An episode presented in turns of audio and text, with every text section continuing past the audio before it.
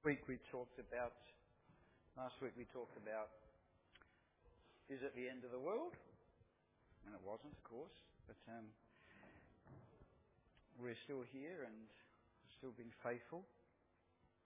And I thought this morning I would talk about some of the uh, signs in Scripture about the end of the age and some of the things that actually the Word of God itself talks about um, those things that and uh, what Jesus himself said about the end of the age. So I've got a handout sheet at the end, so you don't necessarily have to take a lot of notes unless you particularly want to.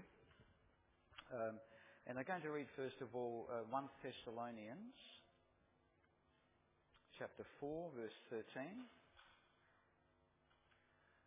I'm doing this because uh, remember last week we talked about how many people were wondering is it the end of the world because of the floods and the cyclones and the birds falling out of the sky in America and um, all sorts of things?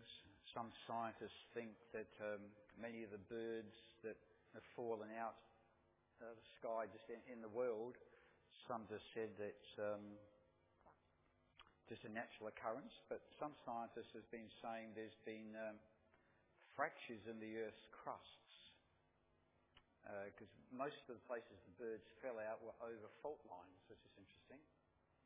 And um, some scientists are beginning worried that there's been uh, seismic activity that's cracked the Earth's crust, and below the Earth's surface there's all sorts of gases, and that these gases are released very suddenly, and the birds flying over them um, just get like cyanide, really, and that's why some of the birds have blue on the end of their beaks, where they just fell to the ground. Anyway, be that whether it is true or not, there's a lot of people asking the questions, is this the end? So as we said last week, we need to have some insight about what the Bible says about what the end of the age is called, rather than the end of the world, and also to have some discernment that we don't just have a knee-jerk reaction to what we see on TV or the newspaper headlines, because um, there's always been problems in the world, and you can.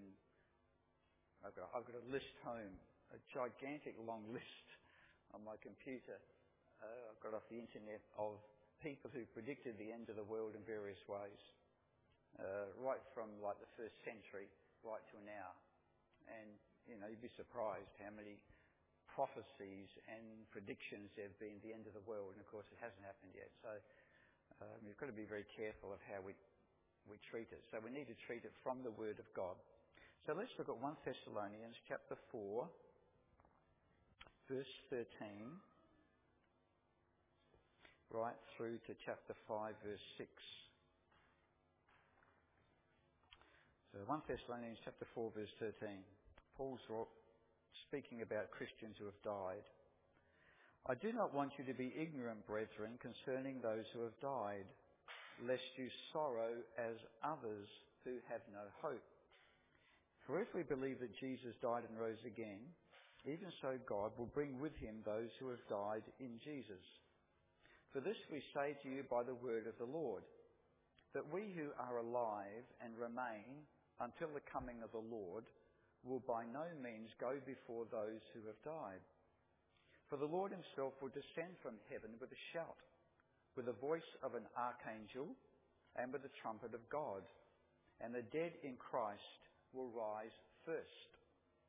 Then we who are still alive and remain shall be caught up together with them into the clouds to meet the Lord in the air. And so we shall always be with the Lord. Therefore comfort one another with these words.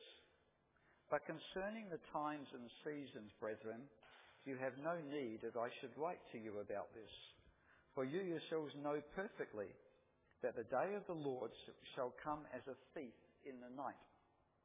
For when they say peace and safety, then sudden destruction will come upon them as labour pains upon a pregnant woman, and they shall not escape.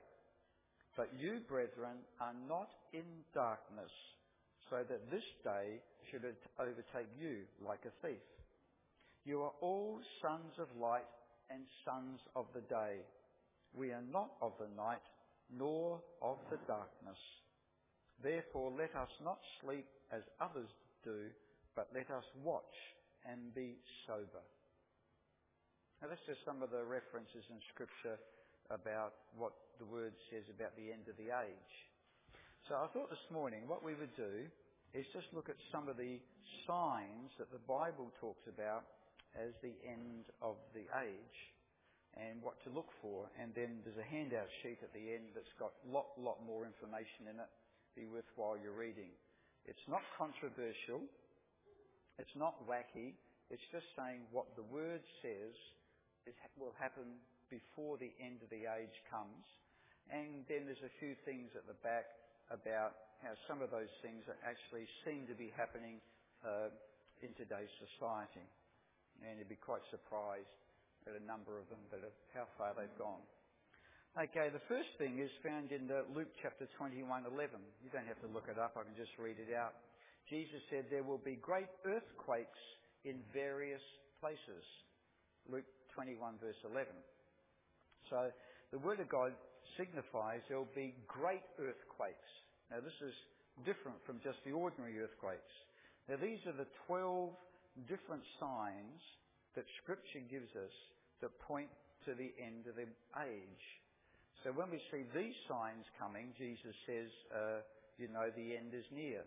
Now there's always been earthquakes, but the Word of God clearly talks about it there will be great earthquakes, not just ordinary earthquakes. Um, you may not know, but you can go on the internet and you can click on seismic geologist sites and you can see all the earthquakes that happened in the world last week, all pinpointed all over the world. And you know that there are at least 35 earthquakes happening every day in the world. So you can't just say earthquakes. The Word of God talks about uh, great earthquakes. So that, that works out at around about 13 or 14,000 earthquakes every year. Now those probably been there all the time as the seismic plates crash and do other things. But what the Word of God says is going to be great earthquakes happening.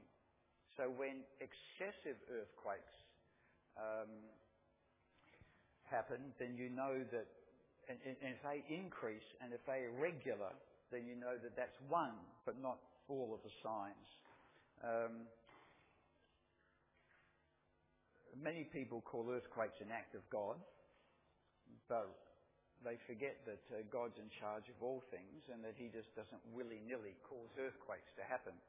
Uh, they're there part, as part of the natural uh, occurrences on the earth. So that's one thing to look for in the 12 signs of the end times, when not earthquakes, but when great earthquakes begin to happen in various places, then that's an indication. Another indication is found in uh, Revelation chapter 11 verse 18, where it talks about a great environmental crisis uh, that will be dealt with. In Revelation chapter 11 verse 18, um, the nations were angry, your wrath has come, and the time of the dead that they should be judged, and that you should reward your servants, the prophets and the saints, and those who fear your name, small and great, and should destroy those who destroy the earth. Now we're not exactly sure what destroy the earth means, because the word earth and land can be the same. And so you could read it that God will bring a judgment on those who destroy the earth, the planet earth, by environmental crises. If you change it to the word land, which is just as possible, God will destroy those who destroy the land. And that land in Scripture always means the land of Israel. So those who come against Israel to destroy Israel and drive the Jews into the sea, as the nutty um, dictator in Iran wants to do, um, those who attempt to destroy Israel, a nation, God will deal with. If it means an environmental crisis, and God will destroy those who've destroyed his wonderful earth, then um, God will um, deal with those who've caused environmental crises on the earth. And um, we all know that there are all sorts of things happening on the face of the earth today. In fact, we haven't got time to go into it now, but I think you'd be, uh, well, very, very frightened if you realised some of the environmental disasters that are happening. And they're not all just um, man-made by foolishness, by carbon things in the air causing. The, the, the Americans know how to manipulate weather patterns. You may not have known it actually, but just prior to um, the great floods in Queensland, the Queensland government had uh, signed a contract with the King of Thailand. He's a bit of a, a scientific buff, buff, and he'd worked out how to cause rain to come in tropical areas, and it had quite some success in Thailand. And the Canadian government were interested, but it wouldn't work there because the environment's different. And so the Queensland government, Anna Bligh, the Premier, had signed a contract with the King of Thailand only seven months or so before to investigate how they could have an increase of rain because of the droughts in Queensland prior to the floods. Now, they never got around to doing it. But the point is, when governments, ordinary, sane, political governments, sign a contract with someone who says they can make it rain in certain areas, there's some science behind that. And there is. But it doesn't happen in every area. It has to be subtropical or highly tropical areas. And the King of Thailand, a bit of a, a, a kind of part-time scientific buff, has, has worked out how you see the clouds. And other nations are interested in it as well.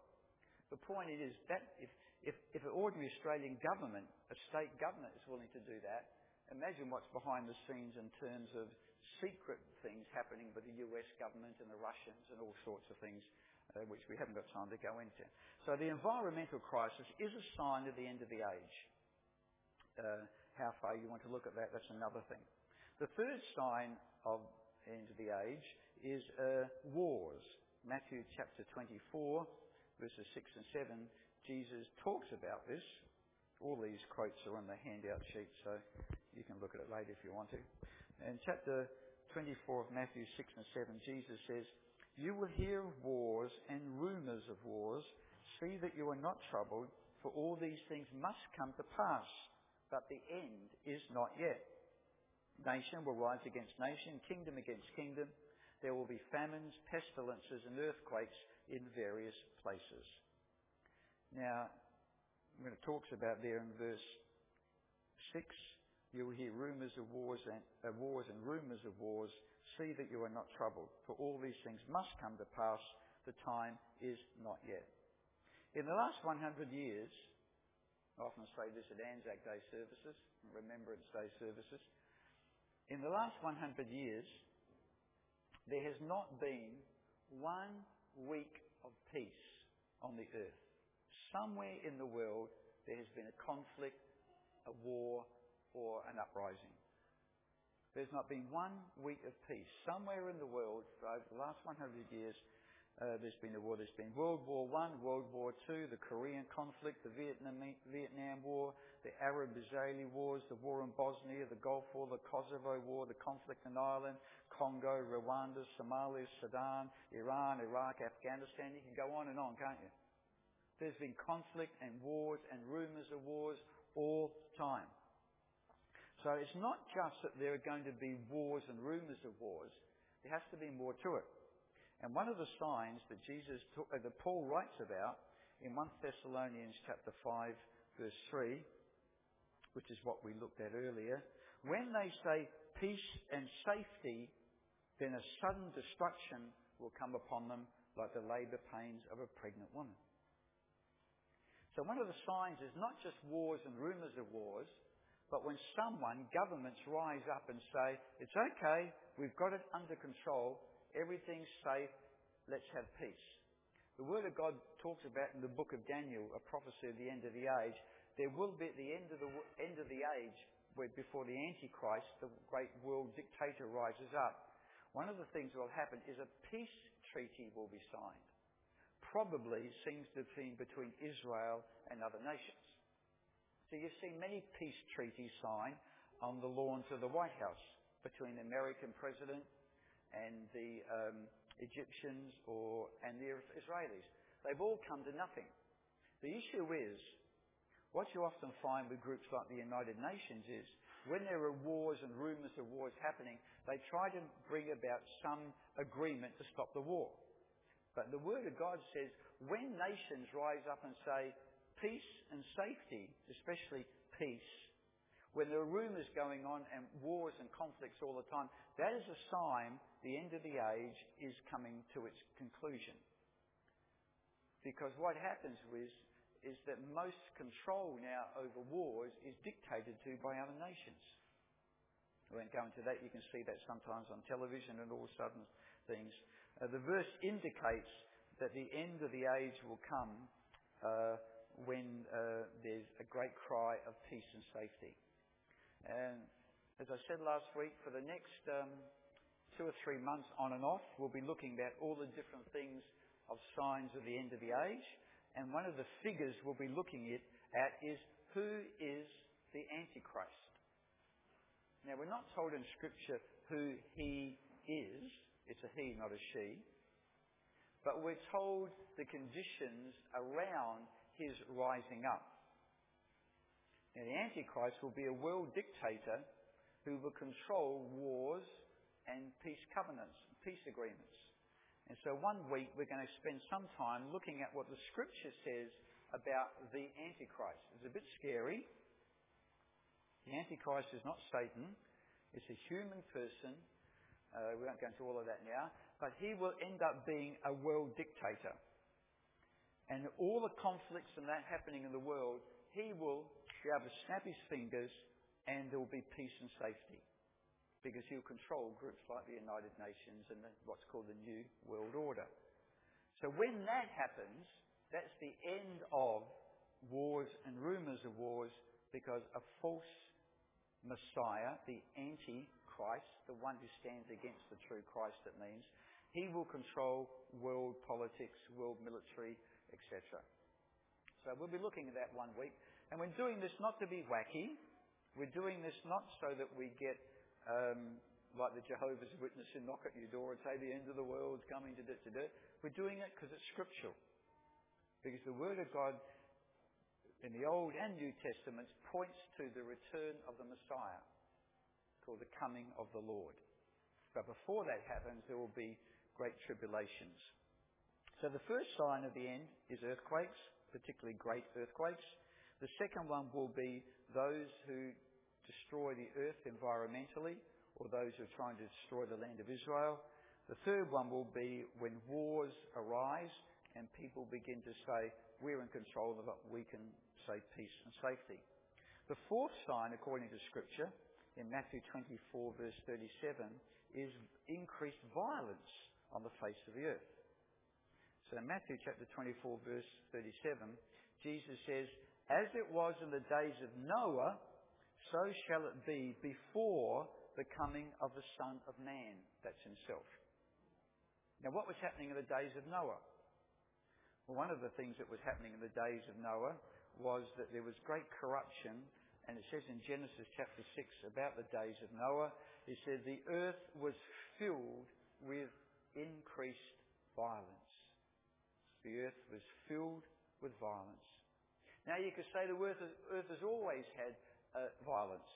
But here it says not just violence, but filled with violence.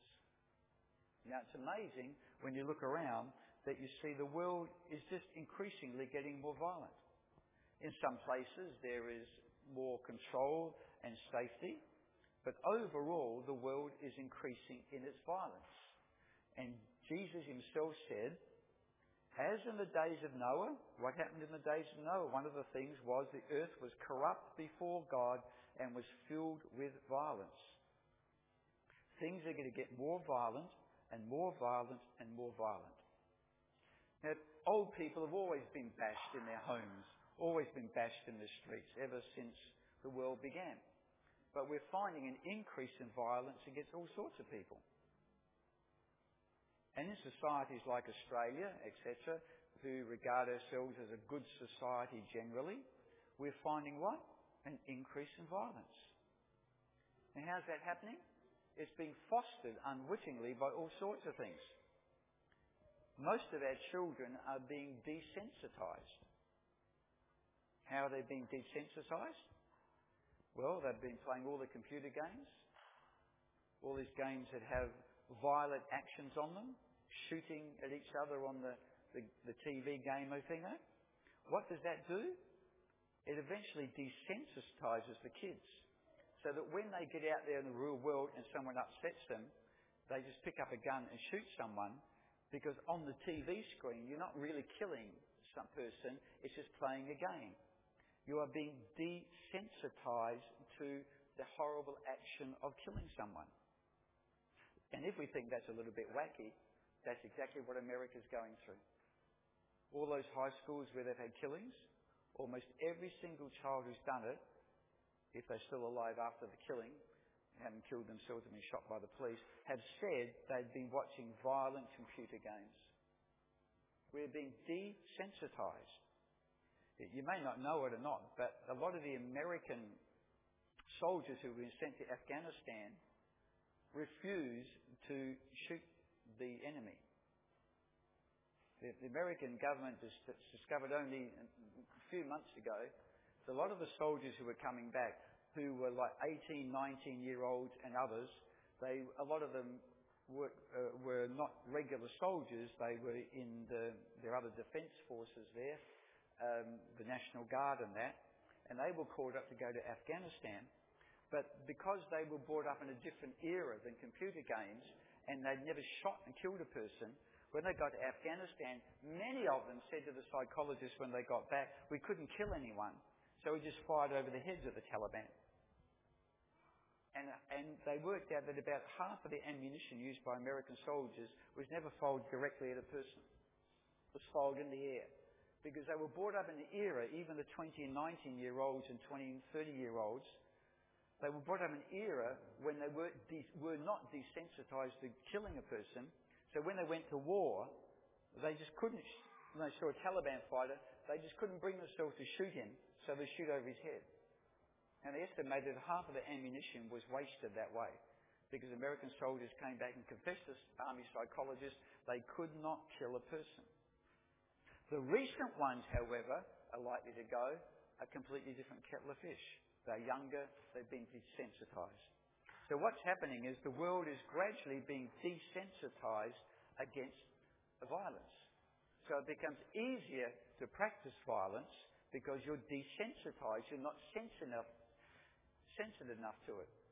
Uh, we saw all sorts of programs on TV recently about young people from all over the world, different parts of the world, who just, just out of frustration, because they're unemployed, because of all things, they've been desensitized to violence, and they're just doing it. And the Word of God says, Jesus Himself says, in the days of Noah, so shall it be before the coming of the Son of Man, an increase in violent activity. That's the fourth sign. The fifth sign is that people will become pleasure seekers.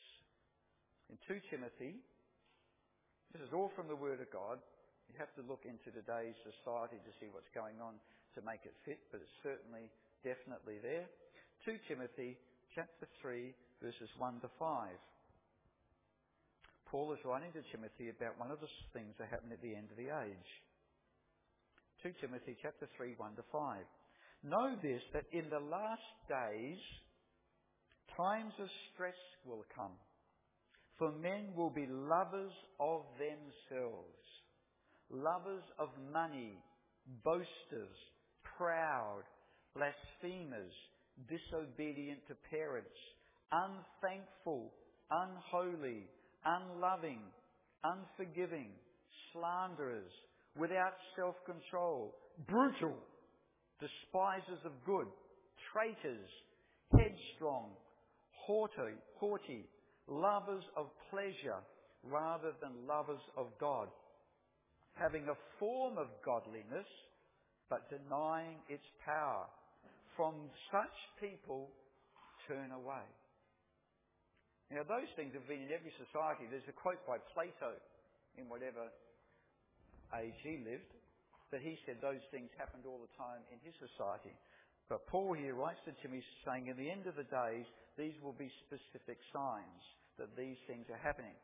As we look in society today, we see many of those areas being fulfilled, don't we? But one of the signs is people will become pleasure seeking. Now, one of the interesting things about that is the rise of what we know as entertainment. Entertainment has always been in every society, whether you do a few dances in front of the campfire around some African village, or whether it's a vaudeville act in uh, some American music hall of the last century or something like that. But entertainment today is mammothly increased.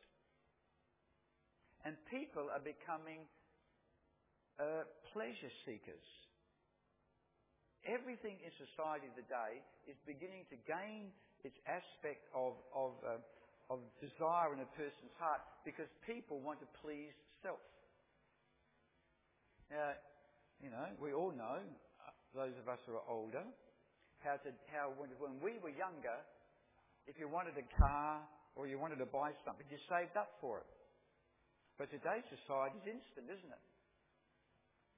And now you can get 19 year olds who haven't even got a job who get a credit card with a credit rating of $19,000, $20,000. They go out and buy things, they haven't got a cent to pay for it. Society is beginning to pander to please your, whatever your desire is. So instead of going and buying one kind of TV at the local Retrovision store, there are so many versions of TVs that it's mind boggling, isn't it? Same with cars. Every form of entertainment is available to man now, virtually. And, and sadly, it's crept into the churches. Many, many churches provide entertainment. They have, you know, once upon a time you walked into a church, if it was a Catholic or an Anglican church, you walked into a church building, what did your eyes see right in front of you? The altar, the sanctuary.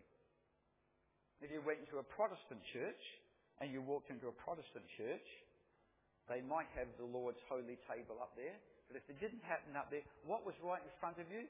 The pulpit where the Word of God was preached. You walk into most modern churches today, and what do you see right in front of you? The band, the musicians. Now, what's that saying? It's a form of entertainment. It's really interesting that the word entertainment made up of two words enter and tame. It means entertainment. The word actually means entertainment means to stop. That's what tame means. To stop, to resist, to bind. Tame, to stop you entering. For Christians, what's that mean? The more we have entertainment, it stops us entering in to the things God wants us to be like. So I'm not, I'm not saying it's wrong to have entertainment, watch telly occasionally and play tennis and things like that. But when Christians take entertainment to the nth degree, they spend more and more time in entertainment than reading the Word of God, or praying, or witnessing, or whatever. Entertainment is rife in the American church. It is so bad that in some places in the American churches they have smoke machines, like in a disco, coloured lights, they present a, a drama on stage, followed by a musician, followed by someone who tells, fun, this is no joke, funny Christian jokes. The Word of God is never opened the Bible because it might offend people. So they have what they call sensitive seeking services.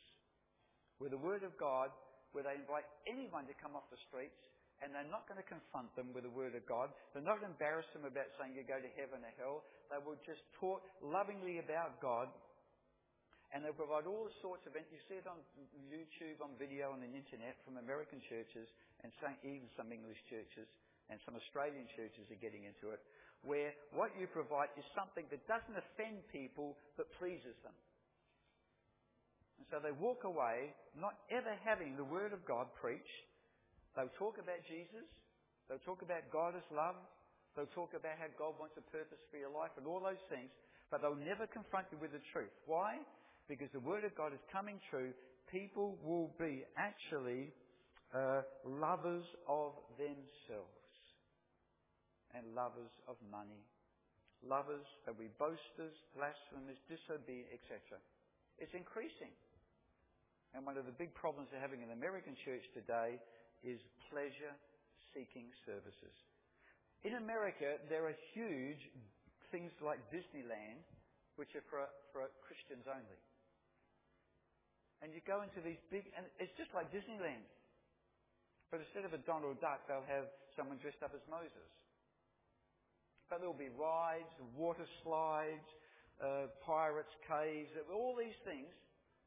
And, and, and they're there to entertain Christians instead of going to spending their money, wasting money at Disneyland or wherever, Waterworld or wherever. You go to the Christian land. There's no joke. They're all over America. What's happening? Entertainment. Entertainment will stop you from entering. And that's why the very early Puritans and the Methodists and the others were very much against entertainment way back in the 17th and 18th centuries. Why?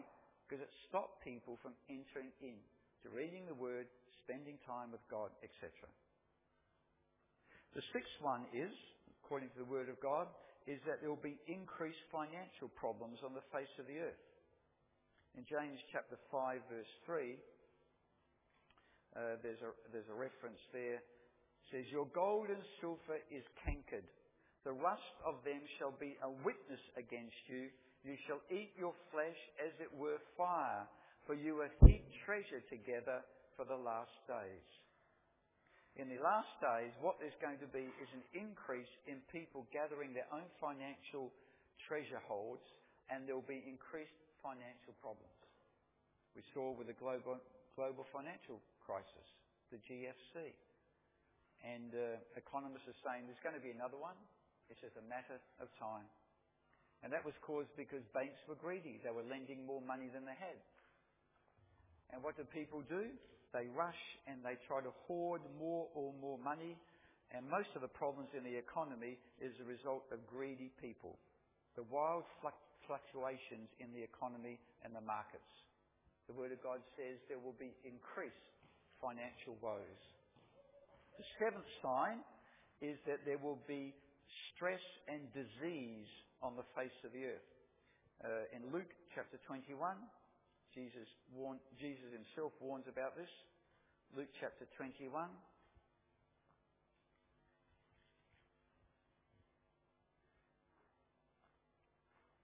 Uh, verse 25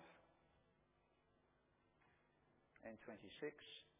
There will be signs in the sun, in the moon, and in the stars. And on the earth there will be distress of nations with perplexity, the sea and the waves roaring. Men's hearts will fail them because of fear and the expectation of those things which are coming on the earth. For the powers of heaven will be shaken. In other words, the Word of God says there was going to come a great distress. Now, what's distress? It means stress, doesn't it? That's where the word comes from distress and stress. Men's hearts will fail them. When that day comes, people will see the great distress happening on the face of the earth, and people will begin to actually die of heart attacks of the stress. You think about the great stress it caused in the floods in Queensland. You multiply that 10,000 times across the face of the earth. People are just going to find distress and stress comes, and often many diseases are caused by stress. It's just a, a, a known factor.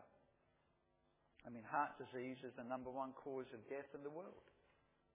And, and many of that is caused by chronic distress.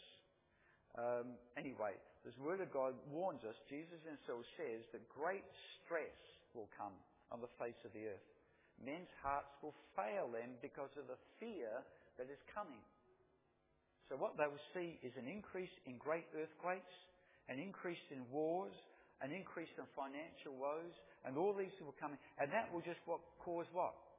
Stress and increase of disease. We're already having superbugs in hospitals that hospitals can't cope with. I read a report the other day in the Royal Adelaide Hospital in, in Adelaide in South Australia. Uh, that a, a, third of the Royal Adelaide's wards are closed because they can't be used in because they can't clean the super bugs out of the old hospital. And they're building a brand new hospital. Not just because of that, but partly. A third of the wards, they cannot get rid of the staph, the disease, the super bugs in it. So the best thing they can do is close the wards super bugs are going to come in.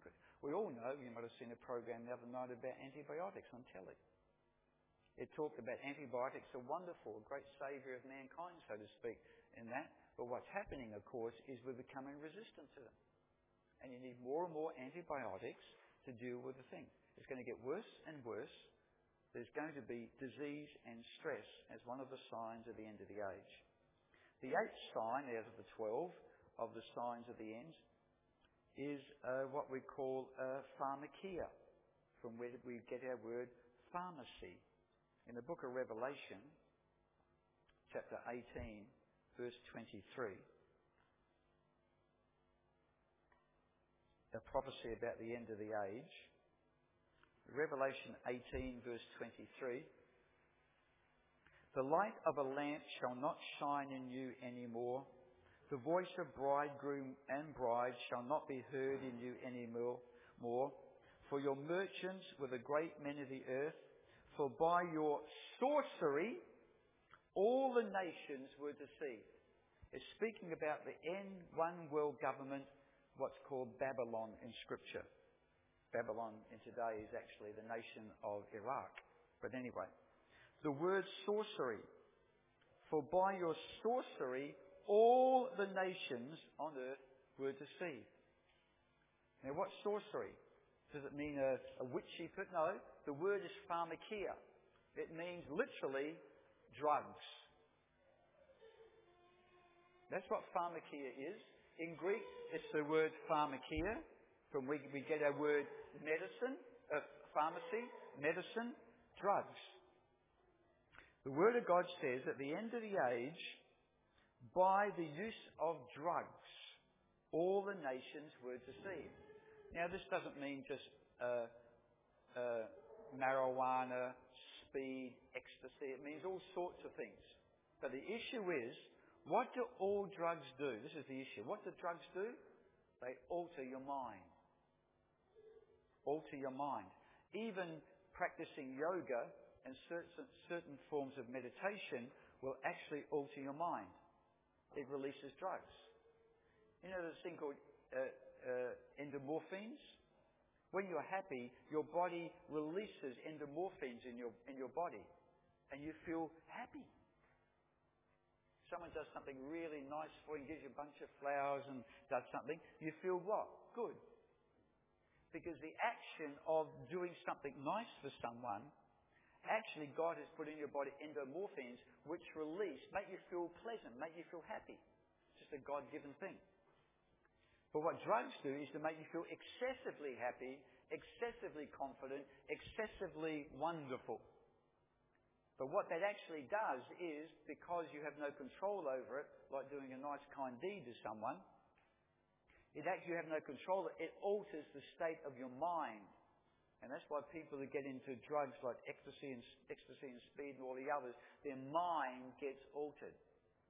Now, the Word of God begins to show us in Scripture that what happens is that the excessive use of drugs to manipulate people in all sorts of ways will actually deceive the nations into a deception, which we don't yet understand what that means. We're watching a TV the other night about, you might have seen it on SBS, I think, TV. It talks about, it says, what's in your pills? And the amazing thing about it, that most pills have codeine in them, but the, the drug manufacturers themselves say there's no need to put codeine in it because the amount of codeine that's in a drug doesn't do anything except one thing. It addicts you to the next dose of codeine. So if they took codeine out of all the headache tablets, you wouldn't notice any difference. Because the, the scientists say the amount of codeine in a tablet is so small it will not do anything for your pain. It's the other elements that deal with the pain. But what the codeine does, is it addicts you to the next level of codeine. So you need more codeine, more tablets, more codeine. It's, it's a con. And there are many, many, many tablets uh, like that. And the Word of God indicates that by these very things, and also just the use, general use of illicit drugs, um, the world is going to come more and more into that. You can read some frightening things on the net, the internet, and, and TV and that about uh, what other drugs are constantly being used uh, without us knowing to alter our mind states just bit by bit. You know, it's like the frog in the boiling water, isn't it? If you put a frog in a boiling water, it jumps straight out. You put a frog in a pan with cold water and gradually heat it, the frog doesn't know the difference until it's too late. We're gradually, gradually, gradually being taught and desensitized to lots of these things. The ninth thing in Scripture that shows the end of the age is in the book of Daniel, chapter 12, verse 4, where God gives Daniel a vision, and the angel says, You, O Daniel, shut up the words and seal this book to the time of the end. For many shall run to and fro, and knowledge shall be increased. Now, Daniel was given the vision of what was going to happen at the end of the age. But he was told not to say anything, write it down. And one of the signs of the end of the age will be an increase in knowledge and an increase of people running to and fro. Scientists and scholars estimate that our knowledge doubles. In the last 20 years, our knowledge has doubled, doubled every year. So the knowledge we had in 2010 will be doubled by 2011. Knowledge in science, knowledge in psychology, knowledge in pharmacy, knowledge in politics, knowledge. You can go on the internet and, and you can find out things that you never knew were there five years ago. There's a mammoth increase in knowledge. I also believe it also means there's going to be increase in spiritual knowledge uh, religious knowledge from those involved in false religions, but also in spiritual knowledge as we gain insight and revelation to the Word of God spiritually. So as we look at the world of technology, the internet, uh, we can see this, can't we? There's a mammoth increase in knowledge. It's just, it's, it's, it's too much. And, and, and there's a mammoth increase in people running to and fro. You know, um, 125 years ago, the fastest mode of transport was a horse pulling a cart. It was on TV last night. We watched a program of aeroplanes. The fastest mode of transport was a horse pulling a cart 125 years ago. Now we, the Americans have spy planes that can do 8,000 kilometres an hour. Those U-2 spy planes.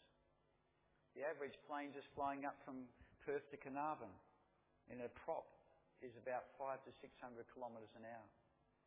In 125 years, people have run and to and fro over the face of the earth. You can go to any place on the earth and be there like that, can't you, virtually? It's amazing. The tenth sign is false religious teaching. Um, in 2 Timothy chapter 4 verses 3 and 4 it says, The time will come when they will not endure sound doctrine, but after their own lust they shall heap to themselves teachers, because they'll have itching ears. They'll want whatever teaching goes. They shall turn their ears away from the truth, and they shall turn to, to fables and superstitions. 2 Timothy chapter 4 verses 3 and 4. So Paul writes to Timothy and says, at the end of the age, people are not going to endure sound doctrine. They'll have itching ears. In other words, they'll want to go where someone doesn't offend them, where the kind of teaching gives sat you know what the itch is? You get an itch and when you scratch it, what's happened? You satisfied the scratch people are going to run from church to church, from religious group to religious group, And they don't want, don't tell me about heaven and hell. I don't want to hear about hell. I want to hear about da da da And I'll go to that church because they will satisfy my spiritual itch. My, my, my, and, and I'll scratch it and I'll go away feeling my spiritual itch has been scratched. I feel better. But they never got the truth. And I've, I've shared a little bit, and I will share in the next couple of months, of some of the sad, sad things that are happening in the worldwide church uh, about people running to churches to have their spiritual ears itch because they don't want to hear sound doctrine anymore. And, and Jesus says, false Christ will come and say, what's a false Christ? A false spiritual leader. Many shall come in my name saying, I am the Christ, but they shall deceive many. So it makes sense that some of these religious teachers and false spiritual teachers are also going to do false miracles to deceive people. The eleventh sign of the end of the age is in Revelation chapter 13, and it's called the mark of the beast. And it's probably one of the most popular things that you'll hear people talk about, even unsaved people. What is the mark of the beast? What is 666? In Revelation chapter 13, verses 16 and 17, we'll look at this much more in depth at another day. And he causes, this is the great Antichrist beast, he causes all, both small and great, rich and poor, free and slave, to receive a mark on their right hand or on their foreheads, and that no one may buy or sell anything except the one who has the mark or the name of the beast or the number of his name. And then in verse 18 it says, This is the number, it is the number of a man. Six, six, six. If you get your barcode on a on a box of Woolies, of, of cereal, on anything is a barcode, right? And a barcode is made up into, into three sections. The first lot of the barcode will tell you the country of origin, and then it will tell you whatever, the, and there's another one at the end. Now, when they first came out, all those bars are represented by little numbers. And the first number was a six. And then were lots of other little barcodes, and then another big heavy one in bold, and that one was represented by barcode number six. Then lots of little barcodes, and then another heavy indented one in bold, represented by the number six. Now that's not coincidence. In America now, uh, you can, in this handout sheet, there's an article uh, way at the back there that will show you a photo of um, what's, what's called the um, Very chip. And it's a little chip the size of a piece of, of, of uh, rice. Now imagine a, a, a, rice, a bit of rice. And many of the, um, the people who were in the Katrina, the cyclone, the hurricane in, the, in New Orleans and that, many of them, because they, afterwards, because they had such a disarray of um, of help not getting to the people, they were giving them these very chips. Because you can just scan it and you can say, oh, that, that's your name and you belong. We found your daughter. She's, she's, she's at the, at the next uh, centre where they're caring. Go over there. She's over there. And you go over to find her. And, and the very chip is, is being uh, propositioned by President Obama as, as important to have for his new health reforms. Now here, 2,000 years ago, John gets a revelation, a vision on the Isle of Patmos, and he's shown by God that one of the signs will be there will be rise an economic system that you won't be able to buy anything from the shops, you won't be able to sell anything, you'll have no food, no water, anything, unless you have some mark. It'll either be implanted in the forehead or on, the Word of God says, the right hand. Now, it's Amer- amazing that in America and in Europe already they started to implant those things in the right hand.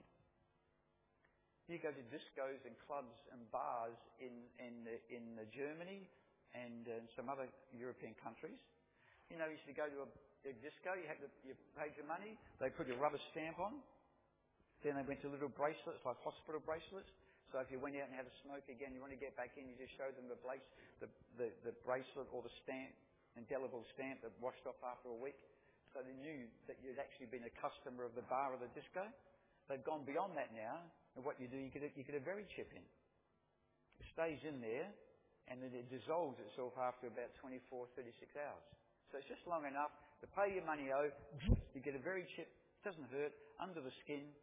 You're in there. If you want to go out and go to another bar and come back to this, this disco later on, you can do that. You don't have to show your pass or anything because you've got a VeriChip under the skin and after 36 hours it dissolves and goes away. That's a desensitizing process.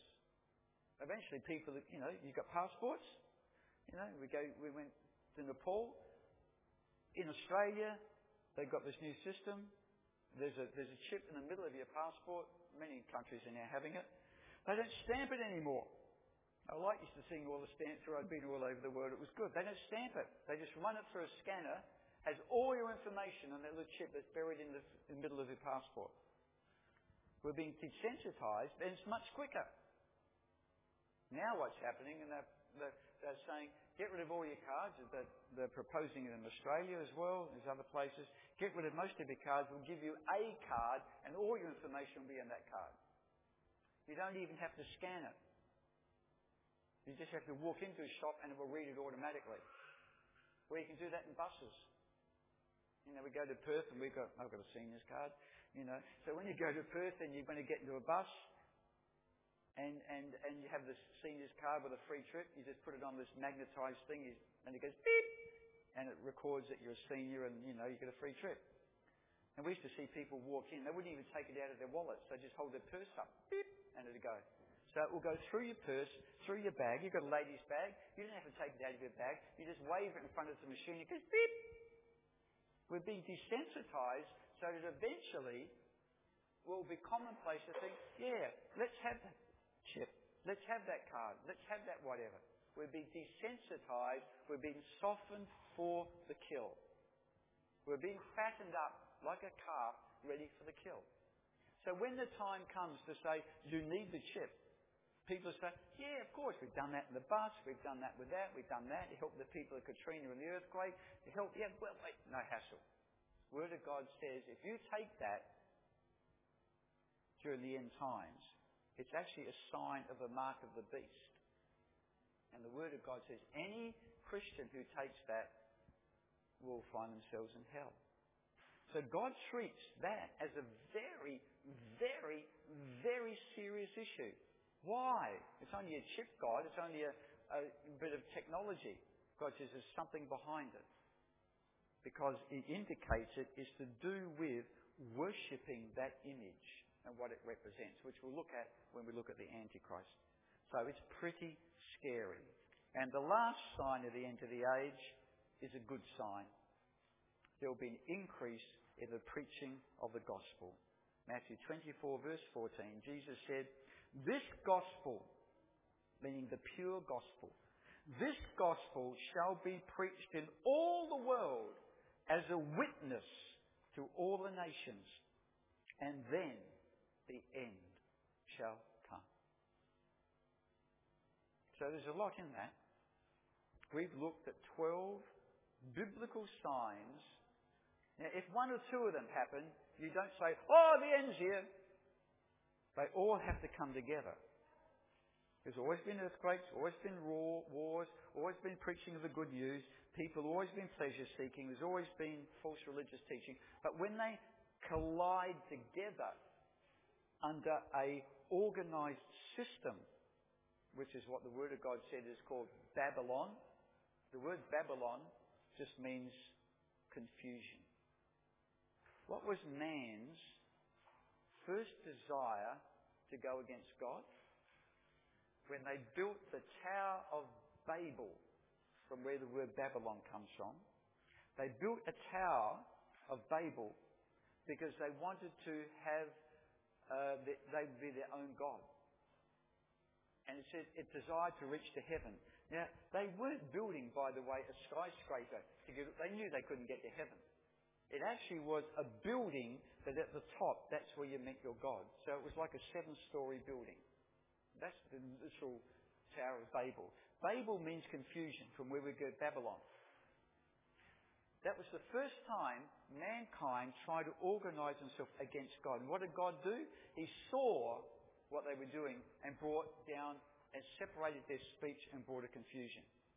Now, amazingly, if you see drawings of the Tower of Babel, and then you look on page 12 of your little handout sheet I'll give you in a minute, the European Union Parliament building in Brussels is identical to images of the Tower of Babel.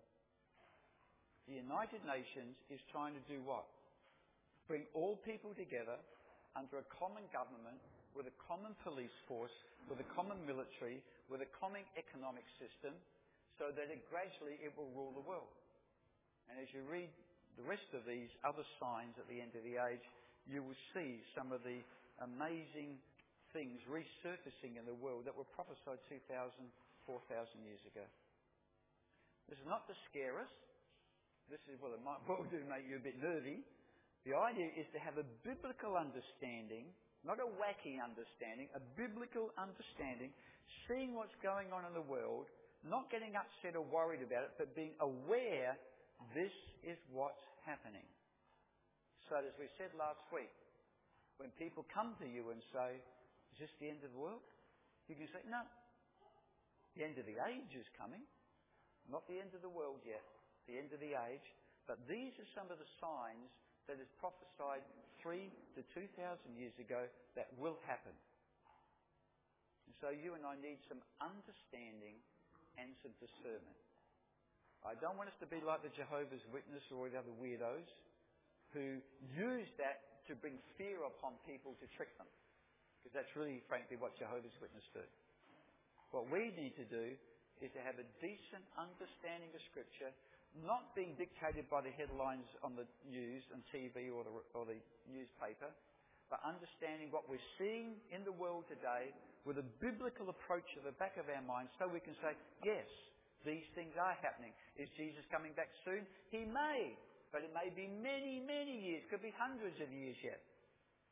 However, by the time you finish reading maybe some of the things you see in this booklet, and seeing around you in the world, you would have to say, these are as in the days of Noah. Just remember that Noah took 120 years to build the ark. And, they, and he preached what was happening all the time before God came. God gives people time to repent. And one reason we're learning about all this is so that you can have some information at your hands if someone should ask you, is this the end of the world? You can say, no, it's not, but hey, go away and read some of the things that have been prophesied and make up your own mind. And frankly, many people will read it and say, I didn't understand. That's how serious it was. When all these things come together, then, then we will see the time is very, very near. At the moment, I believe there's more things to happen, but it's rapidly increasing. So the next few weeks on and off, we're not going to do it every week, but we're going to look at, at, at some of these things. The Antichrist, the number 666, the New World Order, all those things.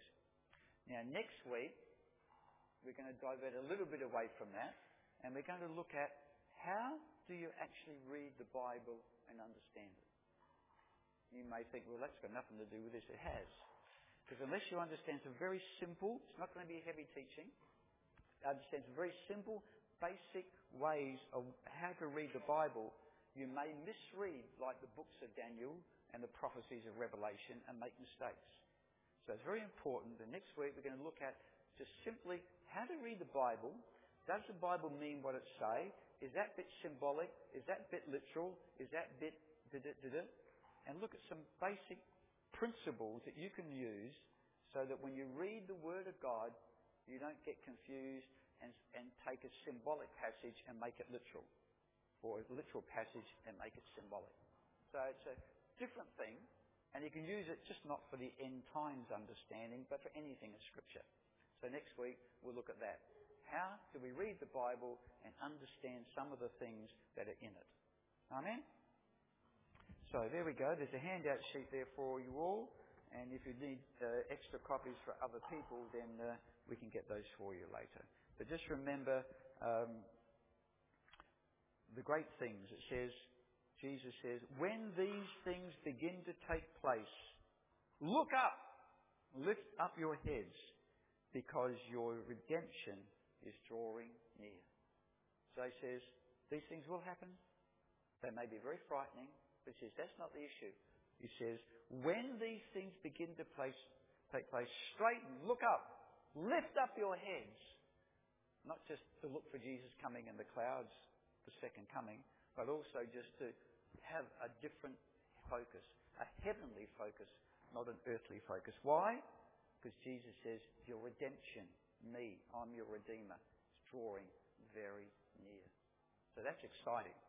And of course, when we finish all of this eventually, one of the things we'll be looking at will be that wonderful thing called the day of the Lord when Jesus comes back. Amen? Amen.